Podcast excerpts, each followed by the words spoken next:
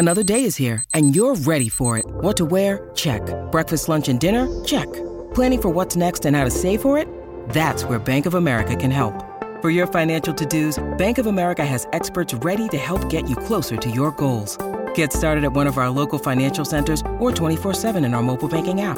Find a location near you at bankofamerica.com slash talk to us. What would you like the power to do?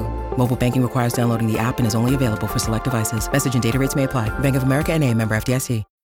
When you need mealtime inspiration, it's worth shopping Kroger, where you'll find over 30,000 mouthwatering choices that excite your inner foodie. And no matter what tasty choice you make, you'll enjoy our everyday low prices, plus extra ways to save, like digital coupons worth over $600 each week. You can also save up to $1 off per gallon at the pump with fuel points. More savings and more inspiring flavors make shopping Kroger worth it every time. Kroger, fresh for everyone. Fuel restrictions apply. With the Lucky Land slots, you can get lucky just about anywhere. This is your captain speaking. Uh, we've got clear runway and the weather's fine, but we're just going to circle up here a while and uh, get lucky. No, no, nothing like that. It's just these cash prizes add up quick. So I suggest you sit back, keep your tray table upright, and start getting lucky. Play for free at LuckyLandSlots.com. Are you feeling lucky? No purchase necessary. Void where prohibited by law. 18 plus terms and conditions apply. See website for details. Hello, welcome to the Snooker Scene podcast. I'm Dave Hendon. This is the review of the year. We're looking back on 2017. I was joined by Neil Foulds in the mid session between Neil Robertson and Cao Yupeng in the recent Scottish Open final. So, obviously, we don't talk about who won that, but we go through all the other major events of 2017, a memorable year in the world of snooker. I hope you enjoy it, and the podcast will return next year. Right, we're going to start not with the Masters, but uh, on January the 2nd, uh, seven hardy snooker players pitched up at the Championship League, and one of them was Ryan Day. Now, bear in mind, this is January the 2nd, no one's really practiced. So it showed a great commitment to, to turn up. But Ryan ended up playing in seven of the eight groups of the Championship League. He got to the overall final, lost to John Higgins. And all the match play that he had clearly bore fruit because he then had a great spell. Of course, eventually he got back in the top 16, didn't have to qualify for Sheffield. I think the Championship League is a bit of a law unto itself, isn't it? It's a strange tournament because there's no spectators. Uh, there was a couple of 147s that year uh, in at the start of the year, wasn't there, for Mark mm. Davis? And all you can hear is his footsteps walking back to his chair. No one clapping because nobody there. So it's a strange old little world. Yeah, and clearly, if you can play in every group, you're getting the best practice there is. You're you're, you're playing match play. If you do lose and you go out, well, it's not the end of the world. I don't think I've ever seen anyone devastated to lose in the Championship League. But when it gets towards the end, you know, it's very, very serious. And you know, uh, Ryan uh, definitely um, appreciated all the all the practice that got him going. And look, he had a pretty good year, hasn't he? Mm. All things considered. Mm. the Championship League is interesting because these days quite rightly, you know, a lot of effort is made at these events to involve the public, you know, social media in particular, and try and sort of bring people in and make them part of it. The Champions League is the op- opposite. You can't go and watch in public. Uh, you're not really welcome because, of course, we don't want people turning up as it's set up for betting and sort of cheating the system with laptops and whatever. So it's a bit of a mysterious world to a lot of people. But as I say, for Ryan Day, it made a big difference. The Masters a little bit more of a, of a, of a big deal, I guess. First day of the Masters, Liang Wenbo had a black to beat Ronnie O'Sullivan 6 4. He missed it, and Ronnie won his seventh title a week later. How many times out of ten would he pot it? Probably eight, nine maybe. Just hit the near jaw, and uh, the rest is history. And you know, Ronnie didn't play all that well in that whole Masters. It's a great tournament for him. He loves it there, doesn't he? Having won it seven times. Um, he played one good part of a match, I thought, against Marco Fu, devastating towards the end of uh, that semi-final, and in the final he went behind against Joe Perry. But it's a tournament he loves, and it seems it's a tournament he can win without even playing anywhere near his best because. Uh, he gets a great support in London, as you'd expect, really. And uh, I wouldn't back against him winning it again either in 2018 or beyond. Yeah, he seemed he was prepared to dig in. He certainly had to do that in the final against Joe Perry when he was behind early on. But like you say, it kind of suits him. It's the one table, big crowd, big London crowd, and uh, yeah, an incredible record of success there. And as you say, probably not done yet with the Masters. But uh, the next tournament, well, this is one of the great stories of the year. Anthony Hamilton, of course, we'd seen Mark King in Belfast last year win his first ranking title after turning pro in 1991. And then Anthony Hamilton, who I guess by this stage him and Ryan Day were sort of had the tag best players never to win a ranking event. He won one, German Masters, and he had his parents there. It was just a great story. It was. He was behind, wasn't he? Um, going into the last session, five three, I was actually flying back with Phil Studd um, because I was uh, working on a tournament the next day, so I didn't see the last session. But from five three when we got on the flight, when the flight landed, he would I think he'd gone seven five or eight five up, so he had a great evening session. Because it looked to me as if he was going to do well to get to the final, and it, uh, yet again it would elude him. But I guess the good thing about sport is that when you think you know what's going to happen next, i.e., uh, you know, in the case of Hamilton, he was going to be a bit of a nearly man. He, he, he picked up the title, and, and all congratulations. There, you never see or a more popular winner than him, having um, won the German Masters, uh, liked by everybody. Yeah, and a very honest player. I mean, he, I had him on the podcast actually that week in Germany, and he said that you know been in a couple of finals before and basically bottled them, and certainly bottled the second one against Mark Williams in, in Shanghai 2002. And at this stage of his career, you know, you don't think he's going to do it. But I guess with so many opportunities now, so many tournaments, just got to have one good week. And it was nice he took his parents there. He said he took them there because he just loved Berlin and couldn't guarantee he'd qualify again. Obviously, didn't expect to be in the final. But like you, are absolutely right. You know, everyone was happy for him. They they'd seen his career and been spent time with him, and just a nice guy. And good to see him coming away with a trophy.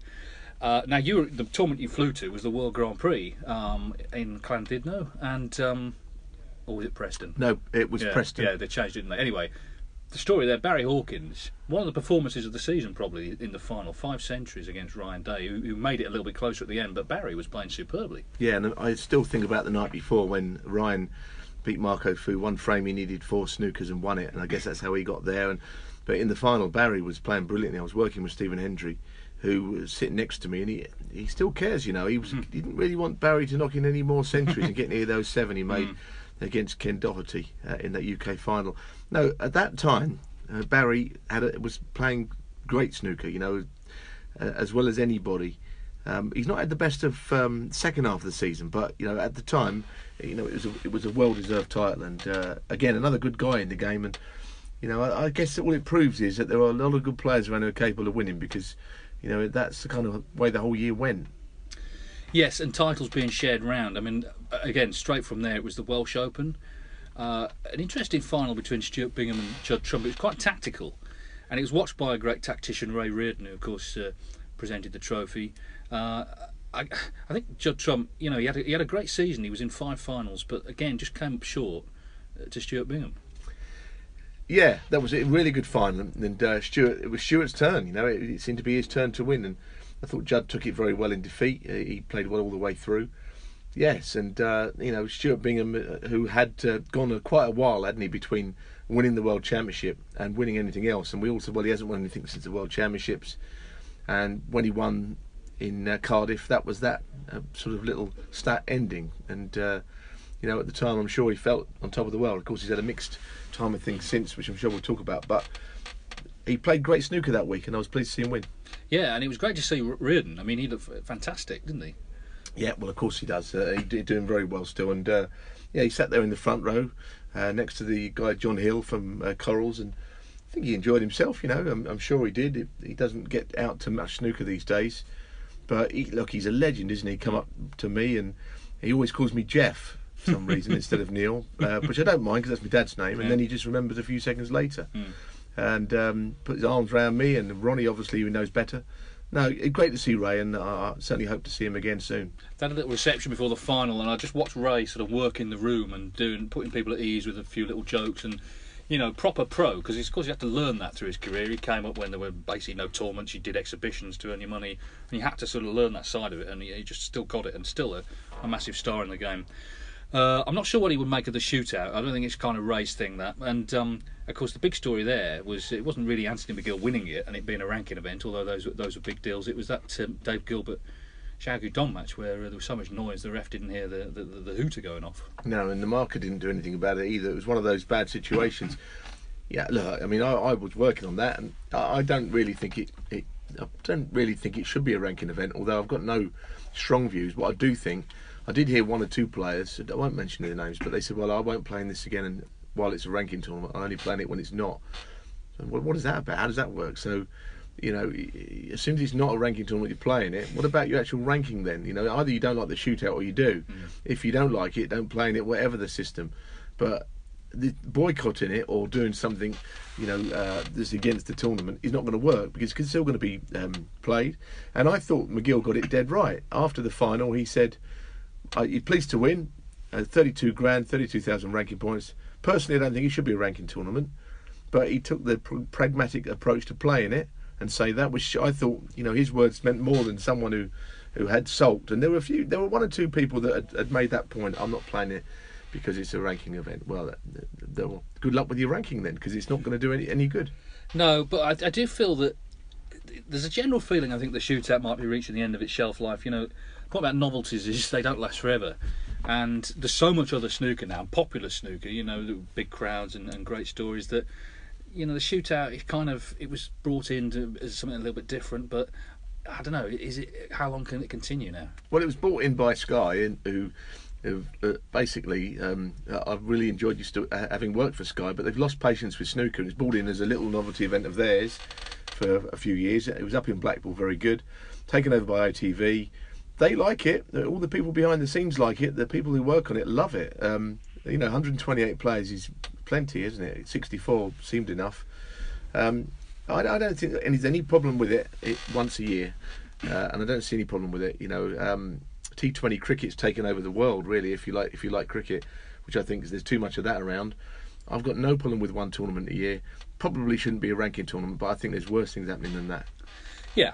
Uh, anyway, we move on. Uh, Judd Trump won the Players' Championship, another ITV event, and he played well. He beat Marco Fu in the final, and as I say, that was his fifth final of the season, second title. It was all pointing to good things ahead at the Crucible, which which kind of didn't quite come. We'll, we'll move on to the World Championship in due course. But at that point, Trump, I guess, was underlining his class, underlining his talent, and importantly for him as a top player, actually winning titles because that's what it's about at that when you're at that level. Yeah, and that whole series where you've got the uh, World Grand Prix and the Players Championships is, uh, of course, the, the, to get into those, you've the one that Barry won. Uh, you've got to be in the top 32 in the world on the one year, and then if you then find yourself in the top 16 in the world by the time uh, the um, the tournament in Llandudno starts that, that Trump won, then uh, you've got a chance to pull away from anyone below you. And you know, I think it's a good addition. I mean, the race to the World Grand Prix and the Players Championship, I think it's very interesting how it works. All the form players are there. Judd Trump's done very well in ITV events, so you know he'd have been delighted to win. And it was good to see him. Win. I always enjoy watching Judd play, and I'm pleased to see him win. You know, he's sort of a product of uh, down there in Bristol. He played as a 12-year-old, a brilliant player. Still, he's never won the world title, and, and that will always. Um, um, dog him until he does. But at the moment, I, I enjoy watching him play, and it was good to see him win. Yeah, we're talking now sort of March time, so everyone now is looking forward to the World Championship. The last event before it was the China Open. Mark Selby won that, and uh, there's this sort of what are, what are the many curses in the game that aren't actually curses is that you no one wins the China Open and then wins the World Championship. Of course, he went to the Crucible as defending champion. And uh, and he won it again, and it just seems that that format is made for him. He's such a hard match player and he just seems to, to revel in the longer matches. He's so hard to beat now at the Crucible. He did very well to win them both. Um, obviously, as you say, I didn't. I thought that he might not win this year. You know, um, I, I, must say that it was not because the ability not there. I just thought, well, we've seen the game before. Even Davis, you know, had his lapses when he was a great champion. You know, the year he lost to to Tony Knowles. I know that um, you know he couldn't get over the Crucible curse when he lost to McGill the year after he won it but he's won three of the last four, so you've got to give him a lot of credit.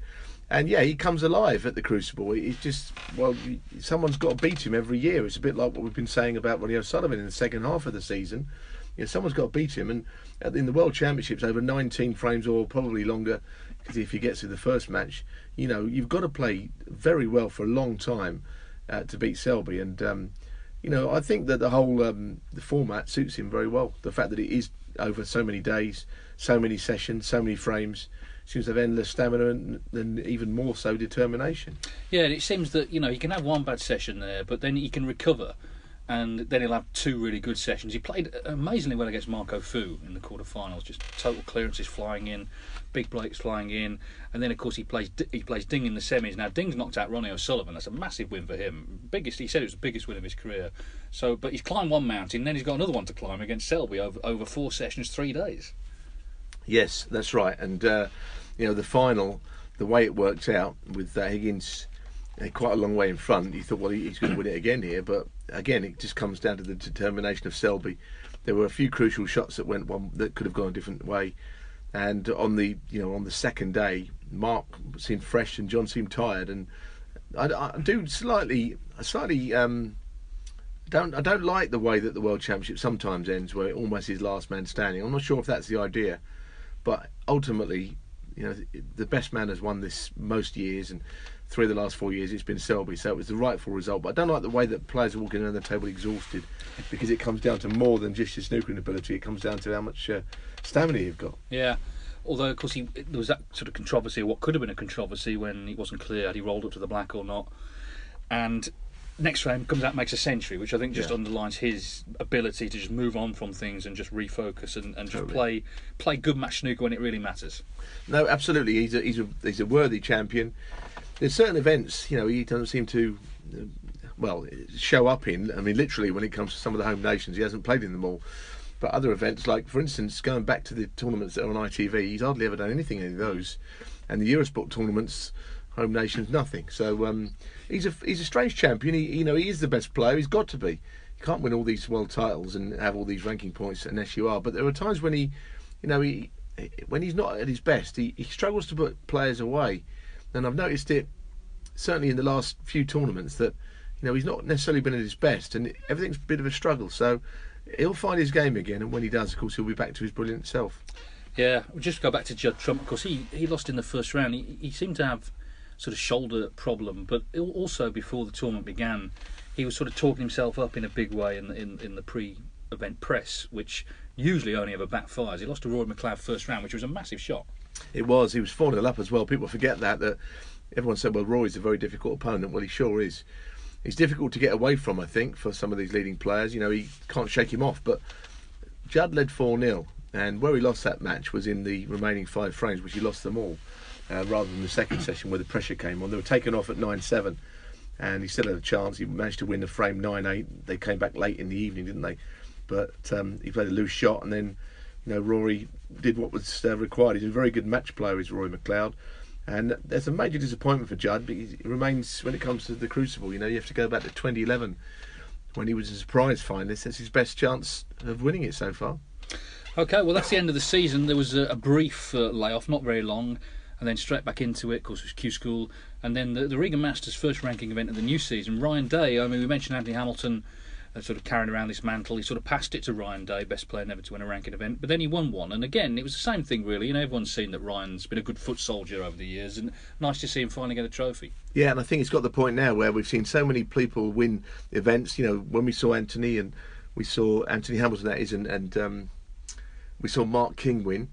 We realise you can't go around thinking that no people are not going to win anything anymore. And, and Ryan was sure to win something in the end, and he did win in Riga. And it was uh, one of these tournaments that, you know, in the the British summertime, you know, it can be a bit tucked away. You might not notice it that much, but you know, it got him into the champion of champions, and uh, you know, he's uh, right on the brink of 16 in the world, and you know, he's playing in the Masters because of it. So.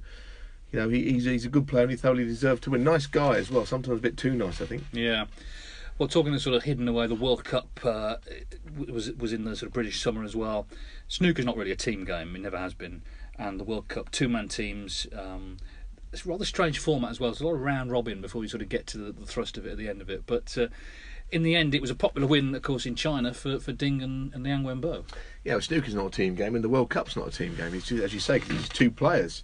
So that's never been a team, is it? it you know, it's just a pairing, and uh, you know, you might as well just go back to the Hofmeister doubles, as we used to call it, the, the event that used to take place in Northampton, the Derngate, and just pick any two players. They play a series of uh, of uh, you know frames against each other. But I think that the World Cup has to be teams of three.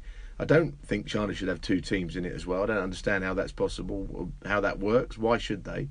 Nothing against China, of course. You know the the game's thriving over there, but I think it devalues the tournament a bit. You should be teams should be of three, and you know if you've got a slightly weak third player, as a few of these snookering countries would have, well, that's just the way it is. Surely, I don't think two players constitutes a team. No, I, it, it, it, I think the general feeling there is that you know it's a good thing to have a World Cup, but the format maybe isn't quite isn't quite right. And the World Cup, though, I like the idea, but I just think that it's not a fair reflection of any you know, snookering country. Um, if uh, you just have it as two players. It just makes no sense to me. I think you should have the third player. I know that probably, you know, suit. There's an argument it would suit England, but I'm not worried about who wins it at all. Actually, I think it's it's good that it was won by China, but I don't see why one team should have. Uh, Well, should an A and a B team? I think that's strange, and I think there should be uh, three in a team at least, as it used to be. Yeah. Okay, well, another tournament that kind of passed under the radar a little bit in the UK certainly was the Hong Kong Masters. It wasn't on British TV, but it looked a great event. We weren't there, but Neil Robertson said it's well. He actually said it's his best moment in in the game was winning the final against Ronnie O'Sullivan because there was three thousand people in the in the stadium. He's beaten Ronnie in a big final, hundred grand check. Sounded brilliant.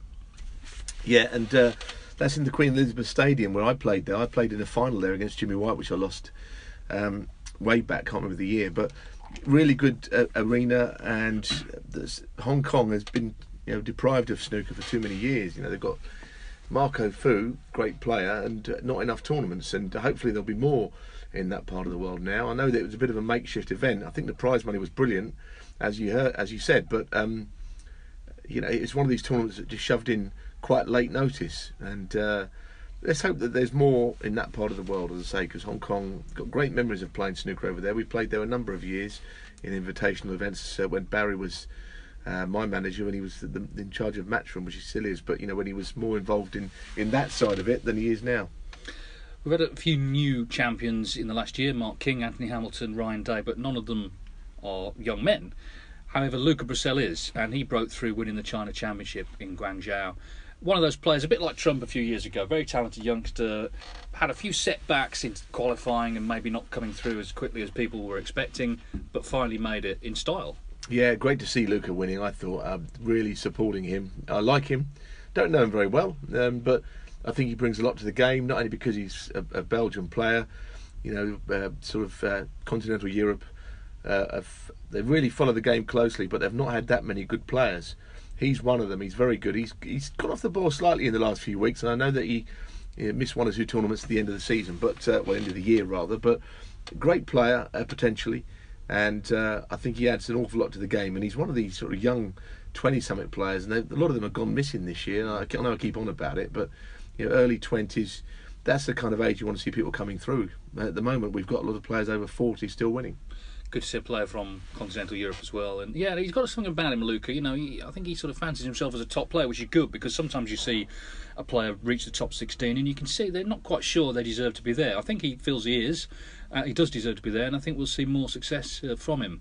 And of course, he won all those deciders as well, which which was impressive. You went to the Paul Hunter Classic, Neil. What, what was that like? Yeah, I went over there. I enjoyed it actually. Um, it's a, it's a fairly low key event, I think. Although, well, I thought certainly it, the format is, and the prize money's not huge, but there's a huge following of the game in Fürth. And um, well, I was there for a couple of reasons, but as far as the the men's event, it was Michael White who won it, beat Sean Murphy in the final. Murphy had turned up there, having because that China Championship that Luca won only finished on the Tuesday. It was a strange start and finishing day and uh, he was there on the Friday. You know, he he travelled all the way uh, from uh, China, uh, Guang, Guangzhou was it? Mm. Guangzhou, yeah. Um, he ended up in in Fürth. I don't know how many trains, trains, planes, automobiles, whatever. He'd been in loads of them, I think. Fresh as a daisy. He played well. Lost in his second final in a few days. I don't think too many people lost into ranking finals in under a week, have they? I think it's almost impossible. But he did, he managed it. Um, Michael White won it, and also I was commentating on the uh, the the ladies Paul Hunter final as well, and uh, Evans uh, played uh, Onyi in that, and Reanne won that, and uh, that was quite fun as well. So I enjoyed, I enjoyed being over there. Great event, great following. Not everybody played in it, which is a bit of a shame, but I understand why. It's at the busy part of the, the, season. It's very hot over there as well. It was like it's mm. late summer, and um, it was a good event. Good event. Okay, and yeah, at this point, then the events come thick and fast, and we have John Higgins win, winning the Indian Open, Ding Junhui the World Open, Judd Trump the European Masters. Just players you expect to win titles, I guess, and, and it just shows how you know the tournaments are being shared around, but being shared around by big hitters. Yeah, that's right, and of course. Um, you know, John Higgins winning in India, that was a big deal, and Ants McGill was in the final of that again, wasn't he, having won it before? So that was a good one yeah, for him, and uh, you know, he, he, like so many of these um, sort of slightly older elder statesman of the game, he's still got everything that it takes. You know, he's still a great player, is John. Yeah, and of course at this stage, Ronnie O'Sullivan had been quiet, hadn't really played very much, but uh, he came back and just started to play unbelievable snooker. He'd been on this this great run. The English Open, I mean, the, the final in particular against Kyren Wilson is about as good as you can play, isn't it? That's right. I mean, I, I think we got ourselves in our mind that these home nations events just about anybody could win, and that's not any disrespect to the guys that won last year because you know the first two winners we had Wenbo winning and then we had Mark King winning. He thought, well, this is a bit of a free for all.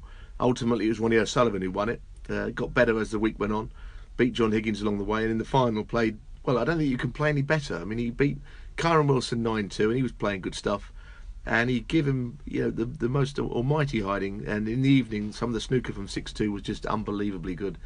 So he was. Um, he was just hitting form. Mm. And I think he prepared himself. He decided, okay, I'm going to come back for this section of the season, which is about three months. I'm going to dedicate myself to basically not going to do anything else. He practiced hard ahead of it, and we saw the, the, the, the fruits of, of, that labour come through. He didn't win the Champion of Champions. He lost to Sean Murphy, which was something of a surprise because he got a good record against him but won the Shanghai Masters, then won a record equaling sixth UK Championship, and just uh, managing to grind out results. It wasn't all about trying to play the perfect game, it was about just getting the wins. Yeah, and that's something that um, you didn't thought about him doing before, but like everything else, you know, he's getting older and. Uh, maybe he's understanding that uh, you can't always play at your best, but when he does play at his best, then he's better than anybody, isn't he? Mm, yeah. In the midst of all that, another, uh, I guess you've got to say, old timer, really, Mark Williams uh, winning the Northern Ireland Open. That was an interesting story. I mean, the, the, the week was full of shocks. We we, had, we got to quarterfinals day, and there were people there who, you know, some even snooker fans wouldn't have picked out of a lineup. But uh, in the end, the final was fascinating. You had Mark Williams looking to win first ranking title, six and a half years, and Yan Bingtao looking to become the youngest ever winner, and a great match as well. Yeah, and a great story. Whoever won, it was one of those where you thought, well, you know, Mark winning again would have been nice. His wife Joanne had been poorly, and uh, you know he was over there, and I'm sure it was a great tonic that he managed to win that uh, tournament and uh, you know pick up his 19th ranking event. He must have wondered whether he was ever going to win anything else, but he shouldn't have done because he's, a, he's still a great player. As far as Bingtao, I mean, I think it would have been quite nice if he had broken Ronnie O'Sullivan's record as the youngest ever ranking tournament winner. In, for sure, his time will come. But and and, and even in, in, matches he's played since, everyone who, who, plays him and some of them beat him, like Steve Maguire knocked him out uh, in uh, in Scotland and uh, in the Scottish, and he said well, he's going to be a great great player. I don't think Maguire gives away compliments that easy. So I think as long as he keeps doing what he's doing, he's sure to make uh, an impression.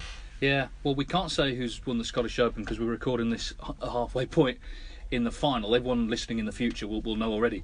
Uh, but Cao Yupeng's in the final, and it's he's another example of the way Chinese players, we mentioned Yan Bingtao as well, have started to come to the fore more. It's not just about Ding now. You know, Ding's won a title this season, but at other times he's bowed out early or at some times pulled out of tournaments.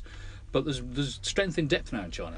There's a lot of Chinese players on the tour now, and. Uh, it's almost a numbers game in that there's so many of them that you know, and they're all good and they're all hungry for success. That you know, players like uh, Cao Yupeng are coming through. I mean, I'll, be honest. I when he disappeared off the tour a couple of years ago, I was up in um, at Sheffield at the um, the qualifiers doing the Judgment Day, and he'd been knocked off the tour the night before. He was sitting in the hotel just looking on his phone. He must have looked really fed up, and he came back and got back on through Q School.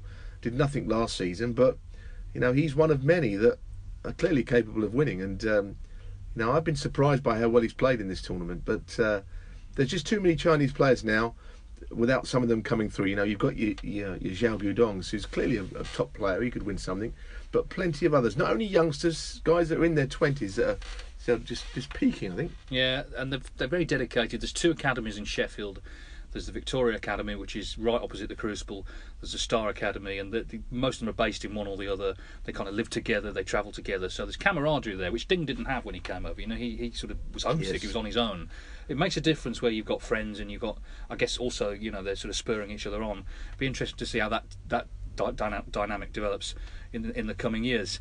So if we're thinking of a player of the year, a player of 2017, I mean, it comes down to two candidates, doesn't it? It comes down to Mark Selby, who's been world number one the whole year, he's been world champion, he's won a couple of other ranking titles as well, the International Championship, which we didn't mention, also the China Open, and Ronnie O'Sullivan, who's had this late spurt, uh, started winning the Masters, and then this late spurt won the UK Championship, and uh, a couple of other tournaments as well. Um, if you had to choose between the two of them, who who would be player of the year? Because the World Championship obviously does count for a hell of a lot. It does. I don't. You know, it's really difficult that because as you say, uh, if if you'd have told me after the World Championships that you're going to be thinking about Ronnie as being Player of the Year, you'd have thought, well, that's just something about the fact that he's got all this charisma. But he's been winning. He's been winning a lot. You know, he was a, a very just a couple of shots away from going nine all in the champion of champions. And in the meantime, you know, he's won the UK, he's won the English, and he's he's also won in Shanghai. So uh, at the moment, I'm favouring Ronnie as, as the Player of the Year, but uh, only because Mark's form seems to have tailed off a little bit. But look, it's very difficult one. That I don't want to upset either player because I think they're both very good in their own ways. But I just I've got a lot of admiration for the way that Ronnie's come back winning, and um, he always does it in such great style. So I'm going to go with Ronnie.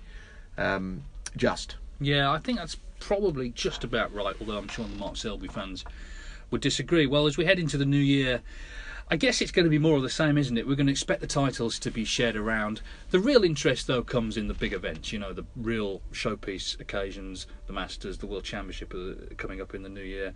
Um, it's hard to sort of predict who's going to win at the Crucible right now, but again, you know, Selby and O'Sullivan, they're probably going to be in different halves of the draw. They're one and two at the moment. That would be great if they met in another final. Well, that would be the final right now that you'd love to see. Great contrast.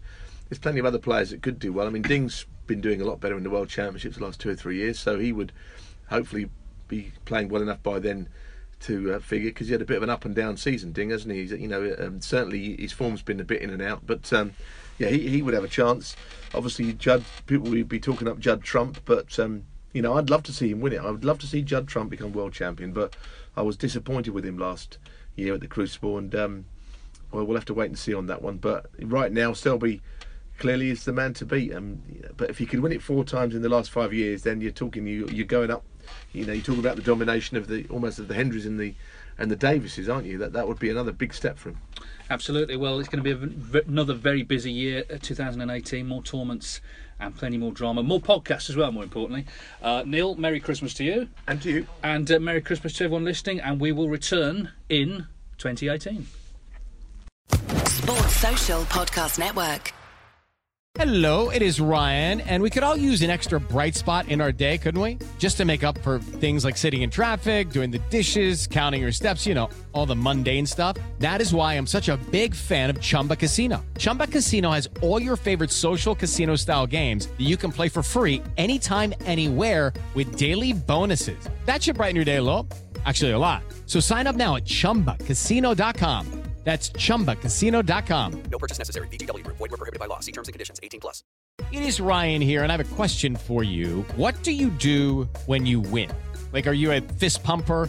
A woohooer, a hand clapper, a high fiver. I kind of like the high five, but if you want to hone in on those winning moves, check out Chumba Casino. At ChumbaCasino.com, choose from hundreds of social casino style games for your chance to redeem serious cash prizes. There are new game releases weekly, plus free daily bonuses. So don't wait. Start having the most fun ever at ChumbaCasino.com. No purchase necessary. VGW. Void were prohibited by law. See terms and conditions. 18 plus.